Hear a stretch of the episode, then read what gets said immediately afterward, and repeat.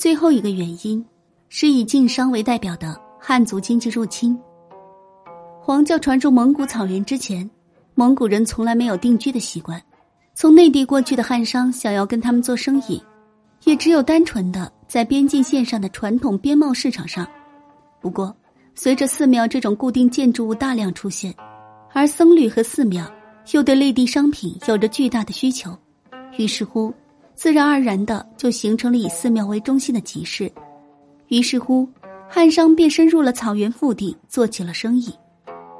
此外，在满清政府的默许以及纵容之下，无数汉人在草原边境定居下来，开垦土地。因为汉人具有技术上的优势和勤劳的天性，迅速的确立了与游牧经济之间的竞争优势。内外部形势发展的必然趋势，加上满清统治者推波助澜。让蒙古部落就这样衰落下去，与满清结盟应该是蒙古部落做出最失败的决定。